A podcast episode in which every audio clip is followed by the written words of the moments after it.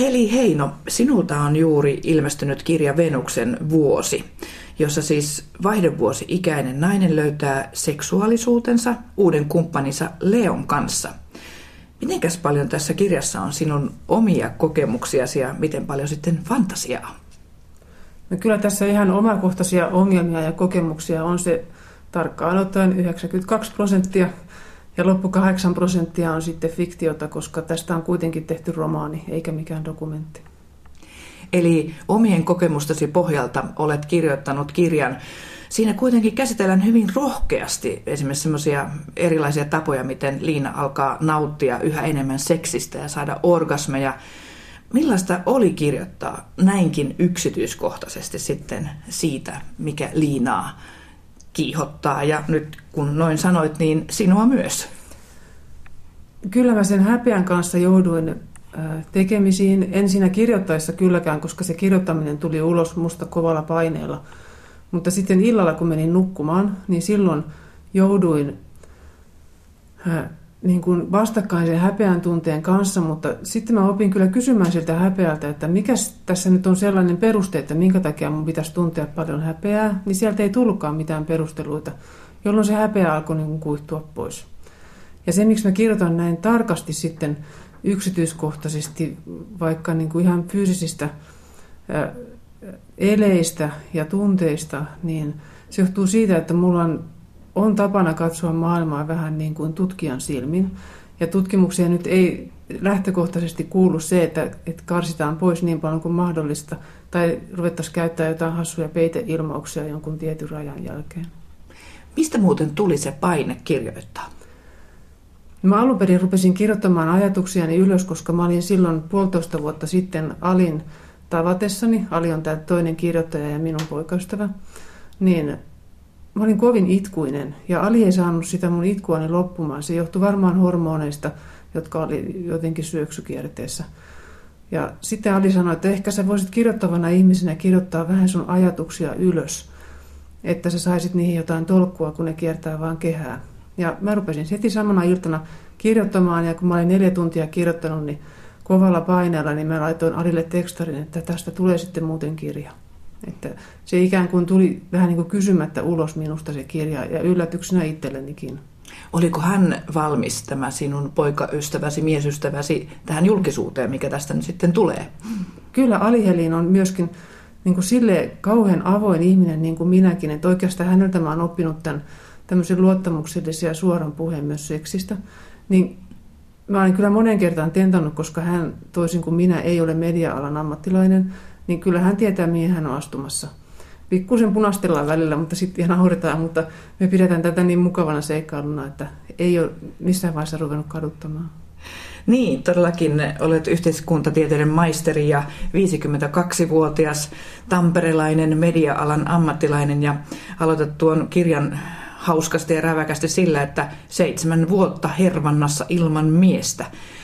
Millaisia ajatuksia sinussa tuo seitsemän vuoden sinkkuus selibaatti sitten herätti? No kyllä ekat viisi vuotta meni hienosti, koska mä olin menettänyt luottamukseni miehiin kokonaan. Niin mä ajattelin, että kun seksuaalisia haluja kai tuntuu olevan paljon, niin mä ajattelin, että on hienoa odotella tässä vaihdevuosia, että sitten pääsee niistä vähistäkin haluista eroon. Mutta kävikin yllättäen ihan päinvastoin. Ja mä rupesin ensimmäistä kertaa elämässäni oikeastaan tuntemaan semmoista niin kuin itsestäni nousevaa omaehtoista seksuaalista halua. Ja se johti siihen, että mulla oli pakko ruveta miettimään, että mulla on saatava jostain mies. Ja yritin sitä sitten eri, eri tavoilla hankkia, mutta Ali tuli sitten kyllä ihan lahjana sokkotreffien kautta. Niin, millä kaikilla tavoilla 50 nainen lähtee etsimään seuraa? No ensimmäinen oli oikeastaan se, että mä yritin päästä Tampereen työväenopiston puutyökurssille, kun mä ajattelin, että siellä on varmaan tämmöisiä turvallisia könsikäitä siellä niin kuin työkalujen ääressä, mutta ilmeisesti noin 500 muutakin keski-ikäistä naista oli keksinyt sen idean, koska mä olin, pääsin varasialle jotain, siis yli sadan oli se varasijapaikka. Ei ollut mitään toivoa, niin sitten Tinderi oli semmoinen seuraava, joka kyllä kysyi vähän rohkeutta mutta siinä oli myös hyvät puolensa siinä Tinderissä. Että, mutta sieltä ei kyllä sitten mitään treffiseuraa löytynyt. Oliko se, pelästyykö mitään siellä Tinderissä? No mä pidin kyllä siitä, että ulkonäön mukaan katsotaan ensin. Siinä on jotakin niin kuin sellaista rehellistä. Mutta sitten yksi semmoinen matchi, eli mies, joka tykkäsi minun kuvasta ja minä hänen kuvastansa, niin rupesi heti tinkaamaan minusta niin kuin seksiseuraa juhannukseksi. Ja koska mä sitten kieltäydyin siitä, koska se ei sopinut mun moraalille ja luonteelle ja pelottikin ihan kauheasti, niin sitten hän vastasi, että, että mitäs helvettiä sä siellä Tinderissä sitten teet, jos et sä kerran anna. Että hän piti sitä niin kuin sellaisena, että jos sinne on listautunut, niin sitten on valmis antaa kelle tahansa, kuka kest, niin kuin sitten vaan pyytää. Niin mä koin, että tämmöisellä säännöllä Tinderissä en halua olla ja lähdin sieltä pois. Hmm. Niin, sanoit jo tässä, että, että tuota, Ali tuli sitten sulle tämmöisen sokkotreffien kautta. Järjestikö ne joku sun tuttus? Kyllä, entinen työkaveri Tyrvään Sanomista järjesti tota, sokkotreffit. Soitti vain sen lyhyen puhelun ja kysyi, että vieläkö sä oot miestä vailla. Ja mulla oli kauhean vaikea myöntää. Mä jotenkin vaan mutisin, että no joo, mutta en ole kyllä yhtään hakenut, mikä oli siis ihan selvä valhe. Mutta tota, hän ei antanut periksi ja sanoi, että täällä olisi yksi Ali, joka etsii hyvää naista ja, ja antoi puhelinnumeron. Ja mä sitten lopulta soitinkin, vaikka ei yhtään huvittanut, koska mä ajattelin, että jos se hakee hyvää naista, se joku ihmeen Ali, niin en mä ole mikään hyvä nainen. Mä ajattelin itsestäni aika rumasti ja halveksivasti siinä vaiheessa, koska mä oon tottunut tekemään niin oikeastaan koko elämäni. Niin, mistä sellainen tulee, sellainen oman itsensä halveksiminen ja se, että ei musta ole tällaiseen? Kyllä se mun mielestä on lapsena opittua ja siihen mä oon saanut vahvistustakin käytyäni terapiassa muutaman vuoden ajan, koska mä oon saanut sellaisen vapaan kasvatuksen kaikissa sen niin huonoissa merkityksissä, samoin kuin mun vuotta vanhempi isosiskoni, että meitä ei katsottu, ei kuunneltu, ei kosketettu, ei kasvatettu. Niin silloin mä en, musta ei sitten kumma kyllä tullutkaan sellaista seikkailijapeppiä, joka osaa nauttia elämästä niin kuin vapaana sieluna, vaan musta tuli arka ja kauhean turvallisuushakunen. Ja mä ennen kaikkea kaikissa uusissa tilanteissa aina mietin, että onkohan se turvallista – ja mitään tällaista niin kuin omasta itsestä nauttimista tai elämästä nauttimista en oikeastaan lapsena oppinut, joten se oli kauhean vaikea oppia sitten vanhempanakaan. Niin, mitenkäs sitten ne vuodet ennen vaihdevuosia ja parisuhteita näin, niin osasitko silloin nauttia naiseudesta, seksistä ja tällaista asioista? No seksi on ollut mun mielestä aina mukavaa, mutta mä en ole koskaan lauennut miehen kanssa ja oikeastaan en osannut sitä niin kuin sitten vaatiakaan, koska olin lukenut, että eihän kaikki naiset niin tee, ja koska en pitänyt itseäni naisten eliittiin kuuluvana, niin en ajatellut, että mun pitäisi sitä koskaan edes tavoitellakaan. Että, että sen takia se seitsemän vuoden selipaattikin sui ihan hyvin, koska mä en kokenut kauheasti menettäväni, kun mä en saanut seksiä. Eli sulla oli tällainen, kuten sä siinä kirjassasikin Liinaa kuvailet, järkevä ja tasapainoinen nainen siellä taustalla, joka yritti sitten vielä tämän uuden kumppanikin kanssa kieltää seksuaalisuutensa ja miten siinä sitten kävi? Kauanko pystyit viemään tätä samaa linjaa, minkä olit jo oppinut?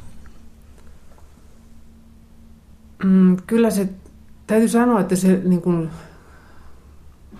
keho alkoi niin kuin, vaatia itse sitä seksuaalista kokemusta. Et oikeastaan se ohitti mun järjen sitten ja ohitti myöskin ne pelot, joita mulla oli siinä alkuvaiheessa. Ja onneksi mä sitten kerroin niistä peloista avoimesti Alille niin, että hän osasi sitten ottaa mut, niin kun, se ottaa sen huomioon sen mun pelkäämisen olemalla hyvin hidas ja hyvin varovainen. Mutta ilman sitä niin kun, omaa ää, lihallista halua, niin varmaan en olisi edes solminut sitten suhdetta. Mä olisin tyytyväisenä jatkanut vaan sitä sellipaatissa elämistä. Hmm. Kuinka paljon turvallisuudella on tässä tekemistä, semmoilla turvallisuuden tunteella, että uskaltaa sitten heittäytyä? Kyllä tosi paljon, että ennen kuin se luottamus oli muodostunut Alin kanssa riittäväksi, niin en mä tietenkään silloin alussa nauttinut heti seksistä kovin paljon. Se oli kauhean siis kiinnostavaa ja mukavaa ja mä halusin sitä, mutta esimerkiksi orgasmia ei tullut silloin vielä. Että, että ne tuli sitten vasta, kun se luottamus oli kasvanut jo niin suureksi, että mä osasin jo vähän rentoutua. No monet saattavat nyt ajatella, että eihän nyt tuollaisia liinoja ja leoja ole olemassa, että ei sitä oikeasti voi innostua seksistä yli 50 tuolla tavalla. Mitä sä siihen sanot? No noin mä ajattelin itsekin silloin, kun vaihdevuodet ei ollut vielä alkanut. Enkä olisi ikinä odottanut, että vaihdevuodet voi ilmetä myös niin, että seksuaalinen halu kasvaa. Mutta ilmeisesti tämä on aika yleinen luulo, että, että se on niin kuin naiseuden loppu se vaihdevuodet, mutta nyt kun tiedän paremmin, niin, niin voin sanoa, että se voi jopa naiseuden alku olla. jos ei se ole aikaisemmin ehtinyt muodostua tai pystynyt muodostua vahvaksi, niin nyt voi olla hyvä aika viisikymppisenä. Ja tietysti ne naiset, jotka tietää paremmin, niin nehän on sitten jo päässyt ohi tästä ja ehkä nauttii nyt siitä vaihdevuosien jälkeisestä seksuaalisuudesta, jota, jota mä taas odotan vasta, kun mulla on vaihdevuodet vielä kesken. Hmm. Sä oot kyllä rohkea nainen ja saatat tehdä monelle palveluksen sekä miehelle että naiselle tuon kirjan myötä. Mutta onko sä valmistautunut sit siihen, että sua pidetään härskinä, jotenkin vinksahtaneena, kun sä nyt kirjoitat noin avoimesti klitoriksen kiihottamisesta eri tavoilla ja peniksestä ja panemisesta ja vaikka mistä? No siis mun oma kuva on aina perustunut siihen, että mä oon järkevä ja teen niin kuin sellaisia mm, hyviä ratkaisuja elämässä, jotka muutkin voi hyväksyä. Niin siitä on seurannut se, että mielestäni mä oon niin tasapainoinen, että mä oon siis tylsin ihminen, jonka mä tunnen. Niin jos joku nyt sanoo, että löytää minusta jotakin värejä, vaikka sitten vinksahtaneita värejä, niin sehän on siis pelkkä kohteliaisuus. Se, se tuottaa mulle vaan mielihyvää tuommoinen kommentti. Mahtava kuulla. Miten sinun mielestäsi, Heli Heino, seksi vaikuttaa ihmisen terveyteen? Miten se suhun on vaikuttanut sun terveyteen? Mä oon puhunut tästä Alin kanssa, koska mulla on vaikea niin kuin nähdä kaikkia syitä ja seurauksia omassa itsessä aina, vaikka mä oon pyrkinyt sitä tekemäänkin tuossa kirjassa. Niin Ali on sitä mieltä, että, että jos on hyvä seksisuhde, niin silloin tulee niin kuin arvostettua omaa kehoa niin, että pitää sitä sen terveydestä muutenkin huolta. Mutta mä kun olen tällainen mm, aika velvollisuuden tuntuinen ihminen, niin mä varmaan pitäisin kehostani huolta muutenkin. Mutta se, että mikä mulle on erityisesti tuottanut lisää mielenterveyttä, on se, että että nyt viimein seksin aikana ja ylipäänsä parisuhteessa, niin musta tuntuu, että, että Ali näkee mut ja kuulee mut ja nimenomaan näkee mut semmoisella rakastavalla katseella, mitä mä en lapsena saanut itselleni ollenkaan. Niin nyt se tuottaa mulle sellaista oloa, että mä tunnen noin pysyvästikin olevani enemmän olemassa kuin aikaisemmin. Hyväksytkö sä nyt nykyään itsesi paremmin kaikki ne ominaisuuksinesi? No en kaikkinen. Niin kyllä tässä ollaan vielä sen verran keskeneräisiä, että mulla on sellainen jonkinnäköinen vihasuhde mun jalkoihin, koska ne tuottaa mulle paljon kipua, ne on alkanut hajota etuajassa. Niin niiden kanssa mä vielä niin kuin painiskelen, mutta kyllä mä nykyään pystyn katsomaan peiliin jo ihan sillä tavalla, että mä niin kuin hyväksyn kaikki, mitä siellä näkyy, koska onhan mulla nyt kuitenkin hyvänen aika niin kuin ihan tavalliset kasvot ja ja aistit toimii kutakuinkin vielä, niin mä oon niin kuin kiitollinen myöskin niistä.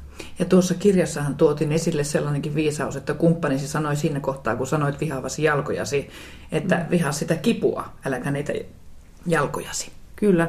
Mä aika paljon kysyn Alilta neuvoja. En välttämättä noudata niitä, mutta hirveän usein mieheltä saa ihan toisenlaisen mielipiteen kuin saisi joltain tyttökaverilta niin se on niin kuin tavallaan hedelmällisempää keskustella asioista miehen kanssa. Tosin nyt täytyy varoa sitä, että miehelle ei kannata ihan kaikkia ongelmia kaataa, että ihan selvästi miehellä on sellainen raja, että ihan joka kuukautisista ei tarvitse aina raportoida kaikkia yksityiskohtia, koska mies haluaa tavallaan säilyttää sellaisen niin kuin taianomaisen hehkuun katsoessaan naista. Ja sitten toinen, mikä on niin virtsan karkailu, josta on tullut sellainen pikkuinen ongelma tässä iässä, niin, niin tuota, se selvästikin aiheuttaa Alissa semmoisen niin inhon sävähdyksen. Ja totesin, että tästä on parempi puhua sitten tyttökavereiden kanssa ja tietysti tarvittaessa lääkärin kanssa. Niin, että jotain sentään on, vaikka onkin teillä niin avoin suhde, niin jotain Joo. on sellaista kuitenkin, mikä tavallaan on ihan ymmärrettävääkin. Kyllä. Minkälaista kypsymistä kaiken kaikkiaan tai asennetta sun mielestä Heli Heino tarvitaan, että seksistä voi nauttia täysvaltaisesti? No mitä mulla nyt on sellaista, mitä mulla ei aikaisemmin ole ollut, niin mä en enää pidä miehiä täysin epäluotettavana tai jopa epäinhimillisinä olentoina, vaan mä oon päästänyt Alin lähelle ja myöskin luotan siihen, että, että hän ei sitä nyt aio nostaa kytkintää eikä niin kuin aio tehdä mulle mitään pahaa. Siis se tuntuu erikoiselta, että 50 nainen vielä pelkää tämmöisiä asioita, mutta se mikä on lapsena oppinut, niin se, sen osaa aika hyvin vanhanakin. Hmm. Eli kyllä se on se niin kuin jatkuva luottamuksen uudistaminen, joka tässä tarvitaan, jotta myös seksistä voi nauttia. Et itsestäni ei ole kyllä siihen, että lähtisin seikkailemaan ja kokeilemaan erilaisia miehiä, että se ei sovi kyllä mun luonteelleni ollenkaan. Hyvää jatkoa teidän ihanalle suhteellenne. Kiitos paljon.